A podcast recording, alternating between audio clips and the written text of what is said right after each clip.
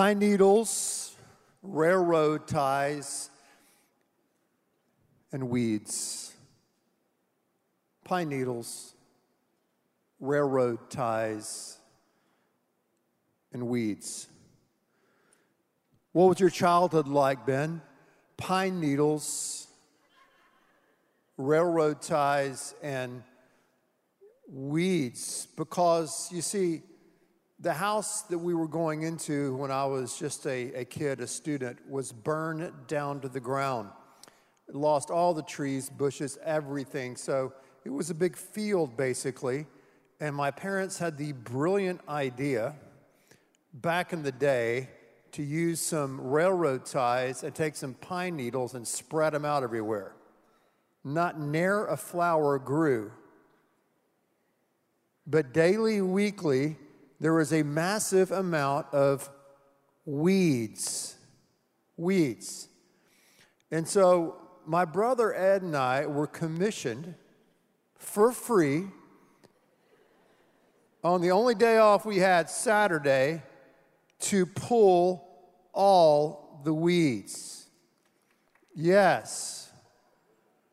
How many of you, by way of hands, if you still have any left, have pulled weeds in your life. Most of us here, yes, peer pressure got us. Most of us here know the joy of pulling weeds. Weeds are pesky little plants, aren't they? If I could grow flowers and bushes and grass like I grow weeds, I would have my own TV show. Weeds are resilient. Weeds grow in any climate. Weeds, even when you pull them, keep coming back again and again and again. And weeds, here's one of the things too, have this interesting ability to release chemicals in the soil that prevent other plants from growing. Weeds are pesky little devils, and weeds can choke the life out of your yard, out of your garden, whatever you're trying to go. You've got to always worry and deal with the weeds. Now, the same's true in life, right? The, the analogy's simple. We all have weeds in our life that we have to deal with. We're just going along our merry way in our company at work, and we look around, what do we see? Weeds. We look in our school, we look as a student, and what do we see that we're dealing with? Weeds. We look into our marriages, our family, we look in the backyard of that situation, our relational life, and what do we see but more weeds? Weeds are dangerous weeds many times prevent us from flourishing and growing and producing at work, at home, and if you're a student at school as well. And weeds, once they work, work their way into relational world, if they go unattended, can choke the life out of us. Now, here's what's interesting about the Bible. The Bible is a book, obviously, was written during agrarian times. So the Bible talks a lot about weeds. So today we're going to look at a passage in the book of Proverbs. So if you have a Bible, open the Bible to the very middle and then turn right, and you will find Proverbs. If you're a guy here and you're saying, you know what? I don't understand the Bible. The Bible's too complex. The Bible is too big a book. I don't really know if the Bible relates to my life here in 2023. Listen, read the book of Proverbs. If you need wisdom and guidance in your life, read Proverbs. If you're wondering what to do next and you want God's will for your life, read Proverbs. If you want some practical guidelines on how to move forward, read Proverbs. If you want to de-weed your life and pull the weeds, like we're going to do, read Proverbs chapter 24. Proverbs 24, verse 30 through 34. Let's check it out. The writer says, I went past the field of a sluggard. a sluggard, not a slugger. That's what the Houston Astros do. We slug the ball out of the park. 1 0, yes. Okay.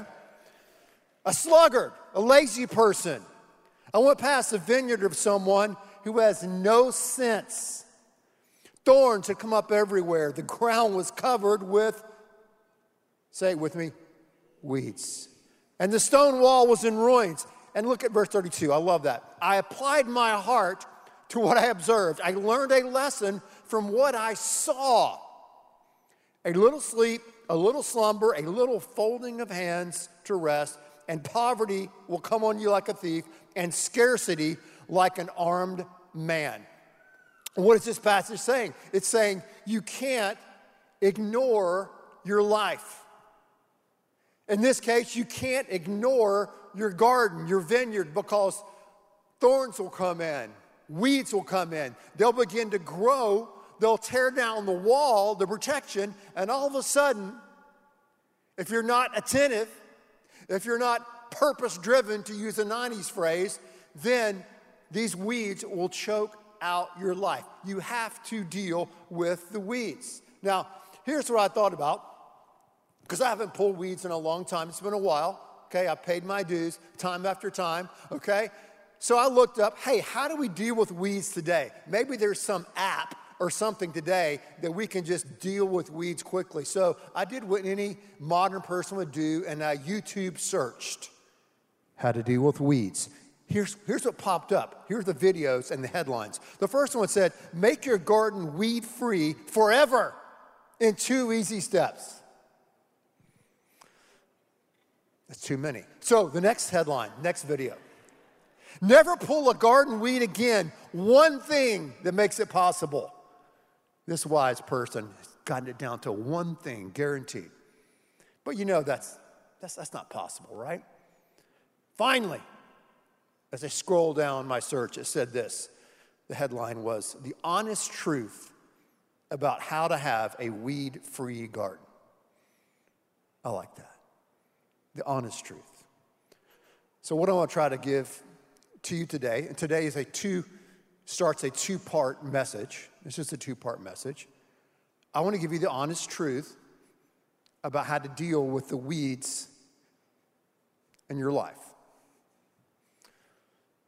Because the fact of the matter is, until you are pushing daisies, you will be pulling weeds. Okay? What do we do? How do we deal with the weeds in our life, in our world? First of all, is this we have to admit you've got a weed problem. I realize there's a double entendre there. That's a whole nother message. But if the shoe fits, put it on. admit you have a weed problem. Because, like the guy in this passage, he just he went by it every day. He was just lazy. He was not intentional. He was doing his thing. I guess he was caught up in the busyness of life. And all of a sudden, the thorns and the weeds, they start taking over. He wasn't willing to walk around outside and admit to himself and admit to God, I've got to deal with a problem in my life. In his case, in my vineyard. Admit you got a weed problem. Everybody has to deal with weeds. No one's perfect. Everyone is a sinner. To sin means to miss the mark. Sinning produces weeds in, in our life. Um, a few hours from now, I'm going to be a part of a wedding ceremony. Over the years, I've married over 300 couples. It's a lot of weddings. And the couple that is going to get married today is an amazing couple. Godly woman who came from a godly household, godly guy who came from a godly household. I mean, it's as near perfect scenario as you can get, okay? But you know what? After today and even next week, weeds are gonna pop up in their life. Weeds are gonna pop up in their marriage. They're gonna have to deal with weeds. Why? Because they are a sinner And when you sin, you produce weeds. That's just what, what happens. And when you have one sinner who married another sinner, you have more sin. And then you have kids, more sin, another kid, it just keeps growing and growing and growing. More sin, more weeds. I know that's a negative way to look at it. Just bear with me, okay? But it's true, it's facts, okay? So you have to admit, wow, I've got a weed problem. I've got weeds in my life. I've got weeds in my family life. My marriage perhaps has some weeds. My, my work situation. And maybe in my own heart and my own life, there are some weeds, some issues that I need to deal with that, that could be choking out the growth and the life that God has for me. One of the problems that we have in life, and this specifically applies to those who are married, is that in marriage you tend to maximize the faults of others and minimize your own faults. And that's why there's no growth there in that circumstance and that relationship is because we, you know, maximize, man, look at your weeds. They're massive, they're huge. And mine, well, kind of little, but, you know, I've, I've, got a weed here I can take. You know, we, we minimize. But you have to admit, that's the first step, is to admit that you have a problem. And the second step is this, is you have to identify those weeds. Not everybody's team won yesterday, did they, in football? No. And so these college coaches, again, as I said many times, are gathering right now in rooms, those who aren't at church repenting, okay? And what are they doing? Oh, we got beat yesterday by three points. Oh, we got beat by two touchdowns. That's too bad. We'll get them next week. That's not what they're doing. They're pointing out specific plays, they're pointing out specific problems. They're naming the issues of why they believe they lost the game, and they're going to deal with it. Let's say, let's say we have some, some golfers here. You'd like to play golf. Let's say you shot a 99 or a 98 on Friday. When you're driving home, you're probably not like, well, I hope I do better next Friday. Hope things get better. I know I had a 99. I usually shoot an 89. No, you're going to think, what did I do wrong? What's wrong with my game? Is it my swing? Is it my putting? Is it my short game? I probably need some new clubs. No, I'm kidding. Guys always need new gear. It's a gear problem, right? It's the gears, yeah. No, you, you name what the problem is. You name it.